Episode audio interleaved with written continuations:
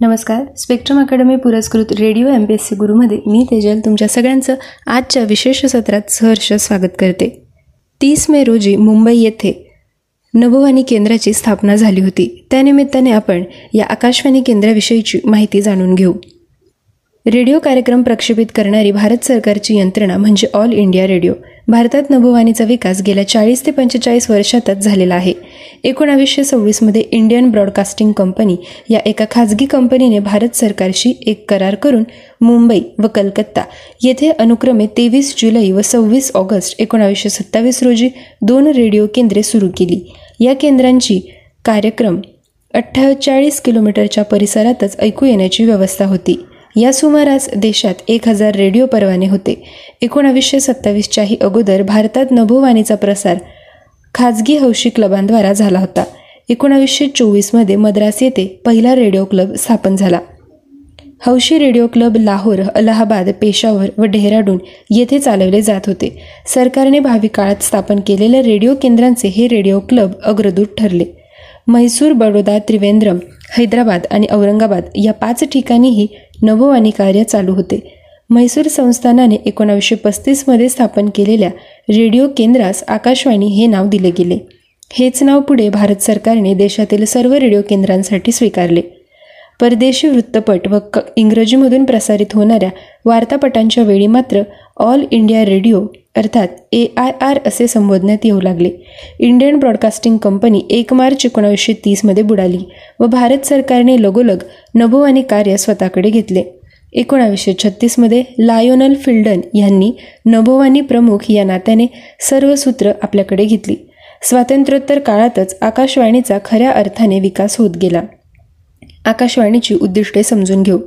देशी विदेशी बातम्यांचे संकलन करून बातमीपत्र प्रक्षेपित करणे. देशाचा योजनाबद्ध सर्वांगीण विकास कसा होईल याबाबतचे विचार व माहिती जनतेला पुरवणे. त्याचप्रमाणे श्रोत्यांच्या सांस्कृतिक विकासाकडेही मनोरंजक कार्यक्रम आखून लक्ष पुरवणे. ही आकाशवाणीची प्रमुख उद्दिष्टे आहेत. मनोरंजन व माहितीकरिता नभोनाट्ये संगीताचे बहुविध प्रकार भाषणे संभाषणे चर्चा वगैरे सादर केल्या जातात. विद्यार्थी महिला मुले व ग्रामीण जनता यांच्यासाठी विशेष कार्यक्रम आकाशवाणीच्या सर्व केंद्रांवरून प्रसारित करण्यात येतात.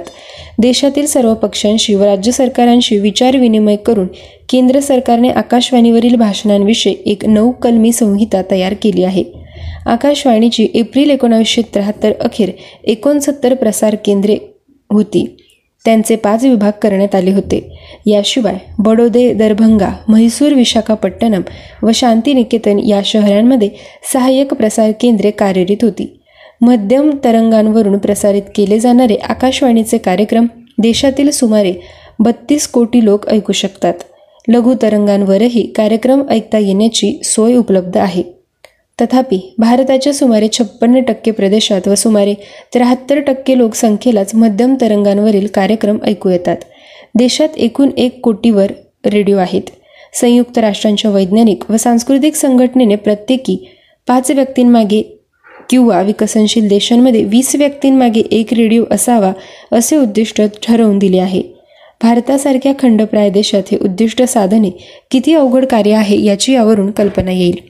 रेडिओ संच घरी वापरण्याकरिता प्रतिवर्षी पंधरा रुपये परवाना फी भरावी लागते. हॉटेल दवाखाने वगैरे ठिकाणी वापरण्यात येणाऱ्या रेडिओ संचाची परवाना फी अधिक असते. रेडिओ आणि दूरचित्रवाणी संचांची परवाना फी नजीकच्या डाकघरात भरता येते. परवाना फी प्रत्येक वर्षाच्या एक जानेवारी ते एकतीस डिसेंबर या अवधीपर्यंत लागू असते. त्यानंतर फी भरण्याकरिता पुढील वर्षाच्या एकतीस जानेवारीपर्यंत एक महिन्याची सवलत दिली जाते. या सवलतीनंतर प्रत्येक महिन्याला एक रुपये दंड परवानाधारक आकारण्यात येतो. परवाना पुस्तक एखाद्या दुर्घटनेत नष्ट झाले किंवा हरवले अशी परवाना प्रदान अधिकाऱ्याची खात्री पटल्यास दोन रुपये देऊन नवे परवाना पुस्तक धारकास देण्यात येते. रेडिओ परवाना न बाळगता रेडिओ वापरणाऱ्या इसमास शंभर रुपयांपर्यंत दंड केला जाण्याची कायद्यात तरतूद देखील आहे. रेडिओ संचांच्या परवाना फीचे स्वरूप तसेच एकोणीसशे बहात्तर अखेर रेडिओ संचांच्या वापराचे वर्गीकरण केले गेले होते. घरगुती रेडिओस प्रतिवर्षी पंधरा रुपये फी असायची. वाणिज्यविषयक रेडिओ परवान्यासाठी नागरी भागात पन्नास रुपये फी होती. तर ग्रामीण भागात हीच फी तीस रुपये होती. कमी किमतीच्या रेडिओ संचांसाठी पंधरा रुपये इतकी फी होती. भारत सरकारच्या माहिती व नभोवाणी खात्याच्या अखत्यारीखाली आकाशवाणी व दूरचित्रवाणी या दोघांचे कार्य चालते. आकाशवाणीचे महानिदेशक खात्याच्या मंत्र्यांनी सुचवलेल्या योजना कार्यवाहीत आणल्या जातात. आकाशवाणीचे कार्यविभाग व तंत्रविभाग असे दोन भाग पडतात. प्रक्षेपणाची सर्व तांत्रिक बाजू आकाशवाणीचा प्रमुख अभियंता सांभाळतो. आकाशवाणीचे केंद्रे सर्व प्रमुख शहरे असून कार्यक्रम विशिष्ट भागात ऐकू येण्यासाठी उपकेंद्रे उभारलेली आहेत. रेडिओ केंद्राचे प्रमुख केंद्राधिकारी असून ते कार्यक्रम व देखरेखीची बाजू पाहतात. केंद्राचा अभियंता व त्याचे सहाय्यक अधिकारी केंद्राची तांत्रिक बाजू सांभाळतात. बहुतेक सर्व कार्यक्रम अगोदरच फीत मुद्रित केले असल्याने कार्यक्रमांचा तपशील तीन चार महिन्याआधीच ठरवता येतो. प्रत्येक राज्यातील इतर केंद्रे राज्यातील प्रमुख केंद्रांच्या मदतीने चालतात. एक मध्यवर्ती कार्यक्रम सहाय्यक समिती महानिर्देशकाला वेळोवेळी सल्ला देते. त्याचप्रमाणे प्रत्येक केंद्राची स्थानिक सल्लागार समिती असते. वेळोवेळी समिती सदस्यांनी केलेल्या सूचना महानिर्देशकांकडे पाठवल्या जातात आणि केंद्र त्यानंतर त्या सूचना अंमलात आणण्याचे प्रयत्न करते. आकाशवाणीचे प्रधान मंत्रालय नवी दिल्ली येथे असून त्यात प्रसार भवन व आकाशवाणी भवन या दोघांचा समावेश होतो. आकाशवाणीच्या प्रत्येक केंद्रात संगीत विभाग नभोनाट्य विभाग यांसारखे विभाग असतात. कार्यक्रमांच्या स्वरूपानुसार कलावंतांची योजना केली जाते. शालेय कार्यक्रम स्त्रियांसाठी कार्यक्रम बालगोपाळांसाठी कार्यक्रम शेतकऱ्यांसाठी कार्यक्रम भाषण विभाग वगैरे निरनिराळे विभाग असून विभागांशहा कलावंतांची वर्गवारी केलेली असते.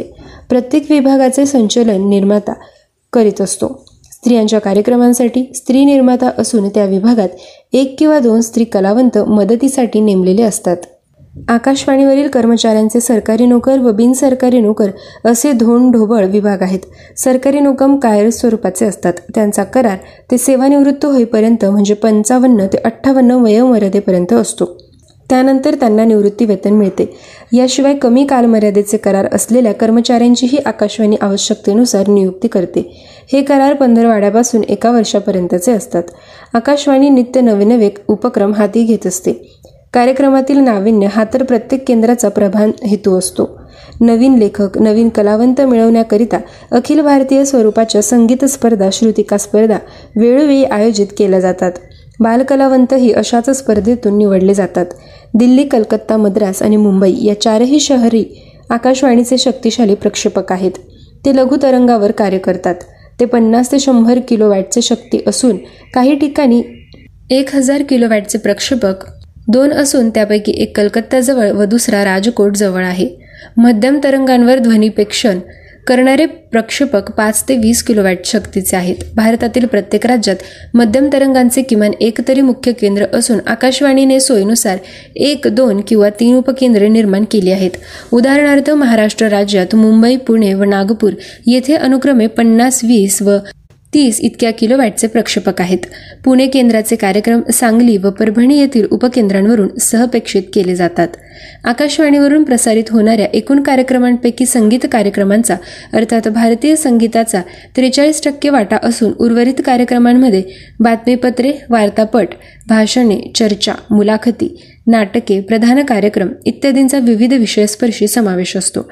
आकाशवाणीतर्फे प्रसारित केल्या गेलेल्या अंतर्गत व विदेश सेवा कार्यक्रमांची रचना व त्यासाठी देण्यात आलेला कालावधी यांची स्पष्टता वेळोवेळी होत असते. स्त्रियांसाठीचे कार्यक्रम इंग्रजीतून काही ठराविक केंद्रावरून व भारतीय भाषांमधून दर आठवड्यास दोन वेळा व काही केंद्रांवरून तीन वेळा प्रसारित केले जातात. प्रत्येक कार्यक्रमाचा कालावधी तीस ते पंचेचाळीस मिनिटांचा असतो. त्यामध्ये भाषणे परिसंवाद गोष्टी व गाणी यांचा समावेश असतो. मुलांसंबंधीची काळजी कशी घ्यावी? कुटुंब नियोजन आरोग्यविषयक बाबी घर कारभार पोषण वगैरे बहुअंशी स्त्रियांच्या आवडीचेच अनेक उपक्रम यात असतात. मुंबई केंद्रावरून मंगळवारी व शुक्रवारी वनिता मंडळ या नावाने दुपारी बारा ते बारा चाळीस आणि पुणे केंद्रावरून रविवार बुधवार आणि शनिवार या दिवशी गृहिणी या नावाने एक ते एक चाळीस असे चाळीस मिनिटांचे महिलांना आवडतील असे कार्यक्रम प्रसारित केले जातात. हे कार्यक्रम ऐकणाऱ्या महिलांचे गट तयार करण्यास प्रोत्साहन दिले जाते. तीस जून एकोणावीसशे एकोणसत्तर अखेर महिलांचे अशा प्रकारचे चार हजार सातशे साठ क्लब होते. भूतानी तिबेटी सिक्कीमी नेपाळी वगैरे विदेशी भाषांमधूनही स्त्रियांसाठी कार्यक्रम प्रसारित होत असतात. ग्रामीण जनतेला रेडिओ संच पुरवण्याचे काम राज्य सरकारांचे असते. ग्रामीण जनता ही मुख्यतः कृषी व्यवसायाशी संबंधित असल्याने या कार्यक्रमांमधून शेती शिक्षण व आरोग्य वगैरे संबंधीची माहिती व ग्रामीण जनतेला रुचतील असे विविध उपक्रम संवाद चर्चा नाटके इत्यादींद्वारा सादर केले जातात. आकाशवाणीची एक्केचाळीस प्रसार केंद्रे प्रतिदिनी अर्धा तास ते तीन तास इतक्या कालावधीचा ग्रामीण कार्यक्रम सादर करतात. आतापर्यंत सुमारे दोन लक्ष रेडिओ संच ग्रामीण विभागात त्या त्या गावाच्या ग्रामपंचायतीला दिले गेले आहेत. सतरा नोव्हेंबर एकोणावीसशे एकोणसाठपासून रेडिओ ग्रामीण चर्चा मंडळ योजना अर्थात रेडिओ रुरल फोरम स्कीम कार्यान्वित झाली. या योजनेनुसार शेतकरी समूह व कृषी तज्ज्ञ यांमध्ये संपर्क साधला जाऊन शेतकऱ्यांच्या शंका समस्यांचे निरसन केले जाते. ही चर्चा मंडळे राज्याचे शेती खाते व शेतकरी यांमधील दुवा बनली आहेत. एकोणावीसशे एकाहत्तरच्या मध्यापर्यंत देशात पंचवीस हजार आठशे ग्रामीण चर्चा मंडळे कार्य करीत होती. शेतकऱ्यांना शैक्षणिक व इतर तांत्रिक माहिती देण्यासाठी सत्तावीस शहरांमधून शेत व गृह विभाग फार्म अँड होम युनिट्स उभारण्यात आले असून चौथ्या योजनेत आणखी एकोणावीस विभाग उभारावयाचे होते. हे विभाग तज्ज्ञ व माहितगार व्यक्तींकडून चालवण्यात येतात. त्यांच्याद्वारे दररोज तीस मिनिटांचा प्रमुख कार्यक्रम संध्याकाळी व पाच ते दहा मिनिटांची विशेष विज्ञप्ती सकाळी व दुपारी प्रसारित केली जाते. एकोणावीसशे बावन्नपासून सुरू करण्यात आलेले राष्ट्रीय संगीत कार्यक्रम हे दर शनिवारी सादर करण्यात येतात. ते नव्वद मिनिटांचे असतात. हे कार्यक्रम अतिशय लोकप्रिय ठरले आहेत. उत्तर हिंदुस्थानी व कर्नाटक संगीताचे कार्यक्रम आलटून पालटून आठवड्यास प्रसारित केले जातात.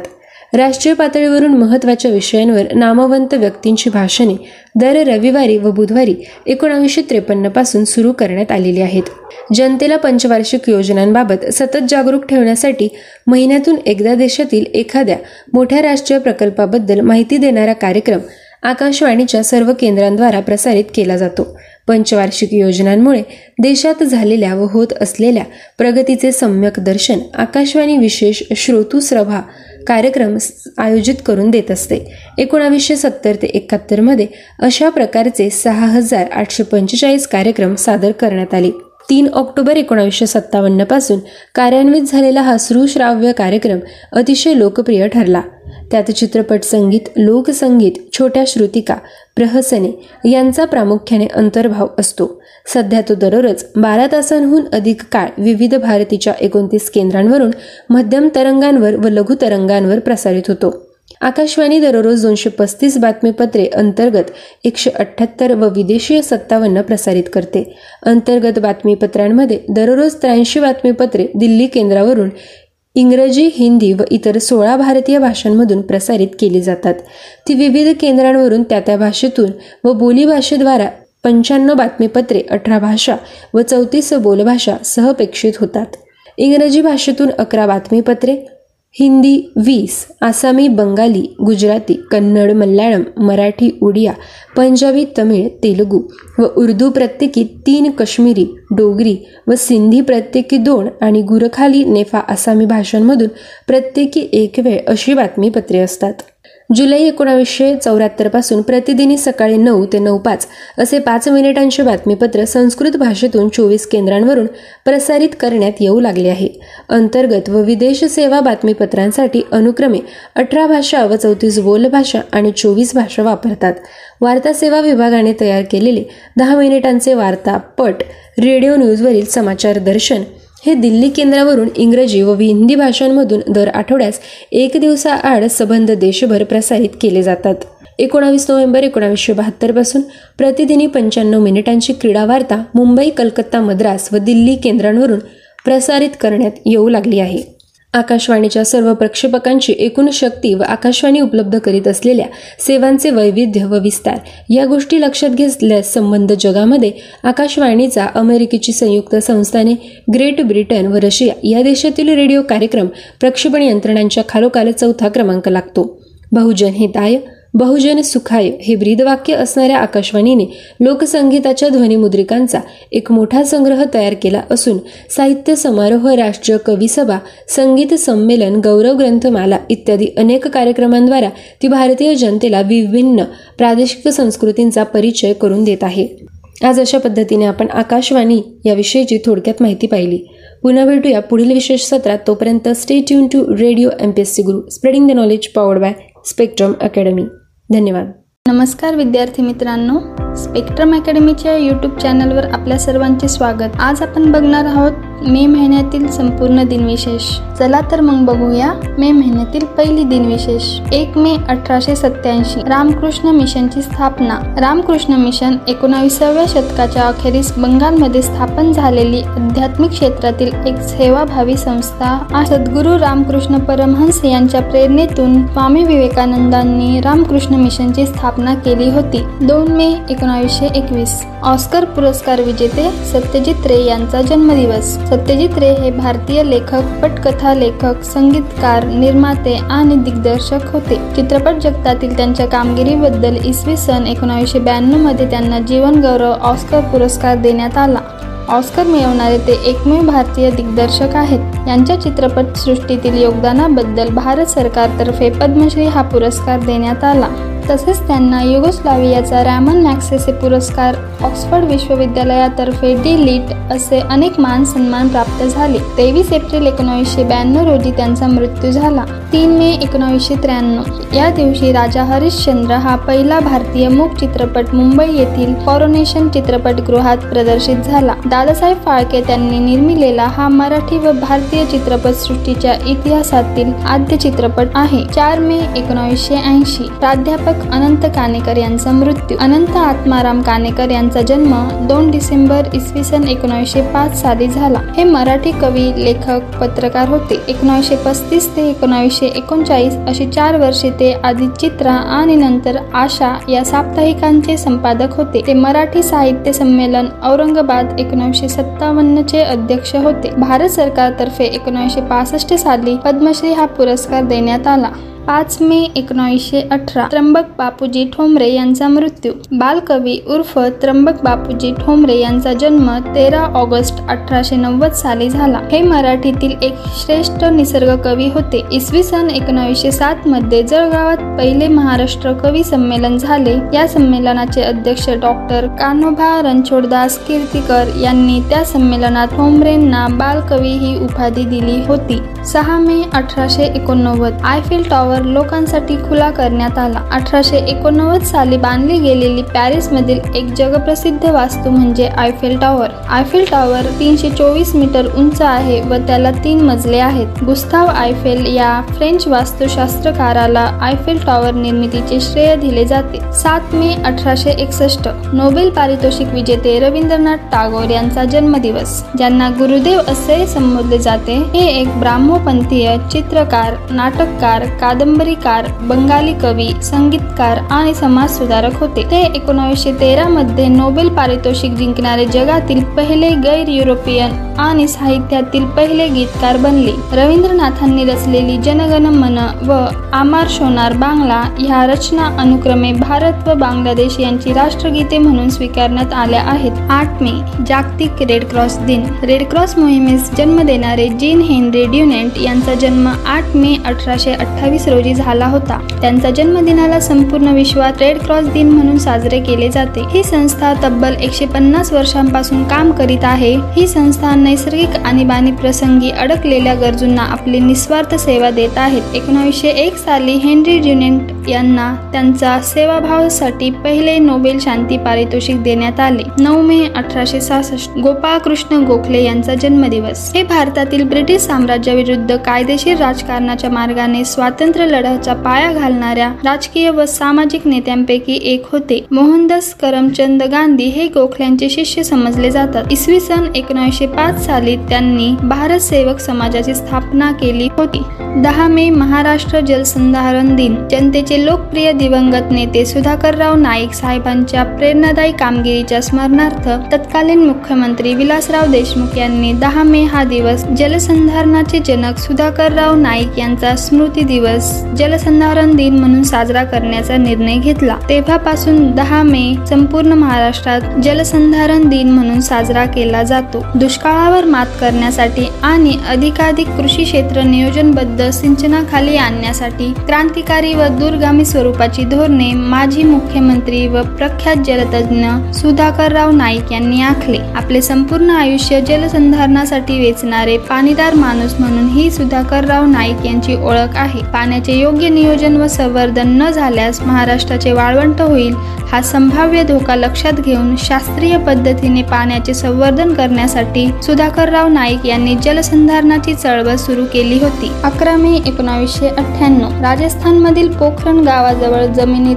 तीन अणुचाचण्या केल्या गेल्या. अकरा मे एकोणावीसशे अठ्ठ्याण्णव रोजी ऑपरेशन शक्ती या असाइन केलेल्या नावाखाली ही चाचणी सुरू करण्यात आली. संपूर्ण ऑपरेशनला पोखरण दोन असे नाव देण्यात आले. यातील पहिला स्फोट फ्युजन बॉम्ब होता तर इतर स्फोट फिजन बॉम्ब होते. स्माइलिंग बुद्धा नावाची पहिली चाचणी मे एकोणावीसशे चौऱ्याहत्तरमध्ये घेण्यात आली होती. बारा मे रोजी परिचारिक दिन साजरा केला जातो. हा दिवस साजरा करण्याची प्रेरणा ब्रिटिश नर्स आणि समाजसुधारक फ्लॉरेन्स नाईटिंगेल यांची आहे. पहिला आंतरराष्ट्रीय परिचारिका दिन एकोणीसशे पासष्टमध्ये साजरा करण्यात आला होता. जगभरातील परिचारिकांच्या योगदानाचा गौरव करण्याचा आणि त्यांचे महत्त्व पटवून देण्याचा दिवस म्हणजे परिचारिका दिन असतो. तेरा मे एकोणावीसशे अठ्ठ्याण्णव. राजस्थानमधील पोखरण गावाजवळ जमिनीत आणखी दोन अणुचाचण्या केल्या गेल्या. पोखरण दोन अंतर्गत तेरा मे एकोणावीसशे अठ्ठ्याण्णव रोजी दोन अणुचाचण्या केल्या. हे दोन्ही बॉम्ब फिजन बॉम्ब होते. चौदा मे दोन हजार बावीस माजी क्रिकेटपटू सायमंड्सचे निधन. सायमंड्सची ऑस्ट्रेलियन क्रिकेटच्या इतिहासातील सर्वोत्कृष्ट खेळाडूंमध्ये गणना होते. आक्रमक शैलीतील फलंदाज ऑफ स्पिन आणि मध्यम गती गोलंदाज व उत्कृष्ट क्षेत्ररक्षक अशी सायमंड्सची ओळख होती. एकोणावीसशे अठ्ठ्याण्णव ते दोन हजार नऊ या कालावधीत त्याने सव्वीस कसोटी एकशे अठ्ठ्याण्णव एक दिवसीय आणि चौदा ट्वेंटी ट्वेंटी सामन्यात ऑस्ट्रेलियन संघांचे प्रतिनिधित्व केले. पंधरा मे दोन हजार बावीस तब्बल त्र्याहत्तर वर्षानंतर थॉमस कपच्या अंतिम सामन्यात पोहोचलेल्या भारताने इंडोनेशियाला मात देत चषकावर नाव कोरलं आहे. यावेळी भारतीय बॅडमिंटन संघातील सर्वच खेळाडूंनी दमदार कामगिरी करत संघात विजय मिळवून दिला. आतापर्यंत सर्वाधिक चौदा वेळा इंडोनेशियाने दहा वेळा चीनने मलेशियाने पाच वेळा तर जपान आणि डेन्मार्क यांनी एक एक वेळा ही स्पर्धा जिंकली आहे. त्यामुळे ही स्पर्धा जिंकणारा भारत जगातील सहावा देश बनला आहे. सोळा मे एकोणावीसशे एकोणतीस पहिला ऑस्कर पुरस्कार सोहळा पार पडला. हॉलिवूडच्या Academy of Motion Picture Arts and Sciences या संस्थेतर्फे चित्रपटांतील उत्कृष्ट कामगिरीबद्दल स्मृतिचिन्ह देण्याचा पहिला समारंभ झाला. याच पारितोषिकांना पुढे ऑस्कर असे नाव पडले. पहिला ऑस्कर पुरस्कार सोहळा मे सोळा इसवी सन एकोणावीसशे एकोणतीस रोजी हॉलिवूड रुजवेल्ट हॉटेलमध्ये अंदाजे दोनशे सत्तर जणांच्या उपस्थितीत झाला.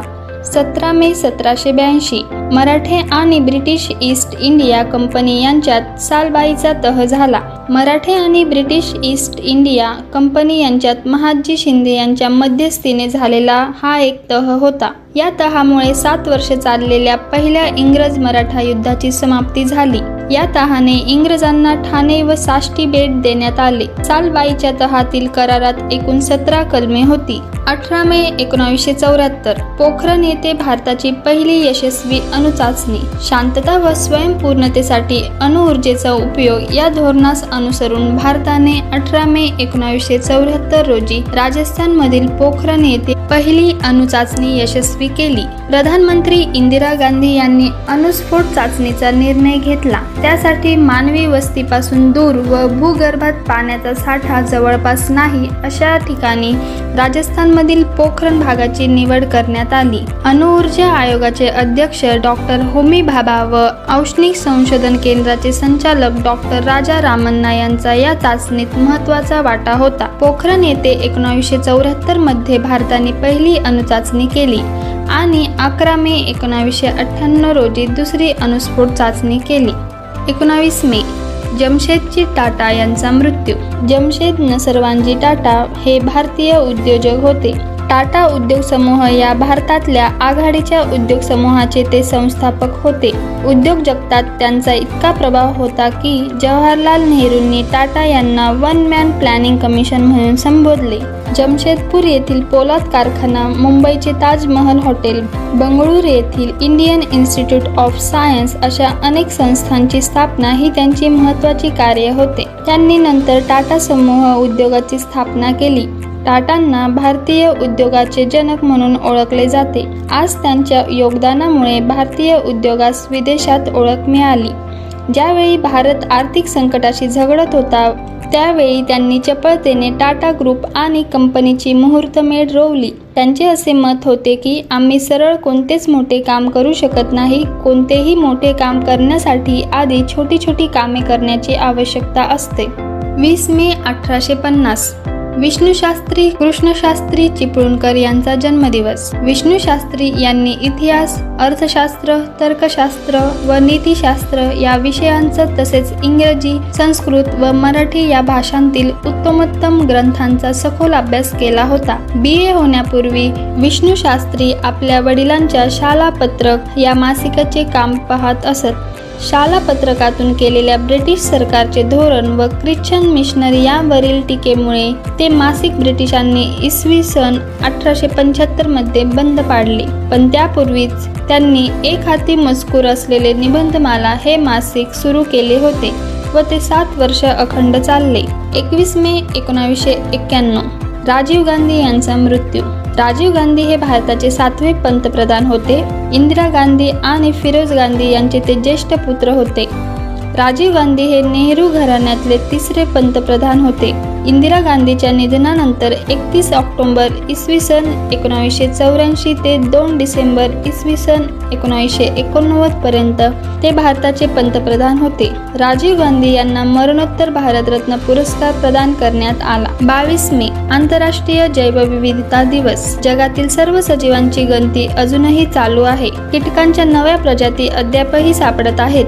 जगातील माहीत असलेल्या सजीवांपैकी अठ्याहत्तर टक्के प्रजातींची नोंद आपल्याकडे आढळते. या विविधतेची माहिती सर्वांपर्यंत पोहोचावी यासाठी हा बायोडायव्हर्सिटी डे जगभर साजरा केला जातो. पृथ्वीवरील जैवविविधता खरोखरच थक्क करणारी आहे. तिच्याबाबत योग्य माहितीचा प्रसार झाल्यास तिचे संरक्षण करण्याबाबतही जागृती करता येईल अशा विचाराने हा दिवस सन दोन हजारच्या आधीपासूनच साजरा केला जातो. दोन हजार पंधरा ते दोन हजार तीस या काळातील विकासाची संभाव्य दिशा लक्षात घेऊन संयुक्त राष्ट्रसंघाने शाश्वत विकासासाठी जैवविविधता संकल्पना ठरवली आहे. तेवीस मे एकोणावीसशे चौऱ्याऐंशी बछेंद्री पाल यांनी एव्हरेस्ट शिखर चढून जाणारी पहिली भारत महिला होण्याचा मान मिळवला. त्यांना मिळालेले पुरस्कार भारतीय पर्वतारोहण फाउंडेशन तर्फे गिर्यारोहणाकरिता सुवर्ण पदक पद्मश्री पुरस्कार अर्जुन पुरस्कार Kolkata lady study group award Guinness world रेकॉर्ड्समध्ये नोंद. भारत सरकारतर्फे ॲडव्हेंचर अवॉर्ड उत्तर प्रदेश सरकारकडून यश भारती सन्मान. संस्कृती मंत्रालय मध्य प्रदेश सरकारकडून पहिली वीरांगना लक्ष्मीबाई राष्ट्रीय सन्मान आणि पद्मभूषण पुरस्कार असे अनेक मान सन्मान त्यांना प्राप्त झाले. चोवीस मे एकोणावीसशे बेचाळीस.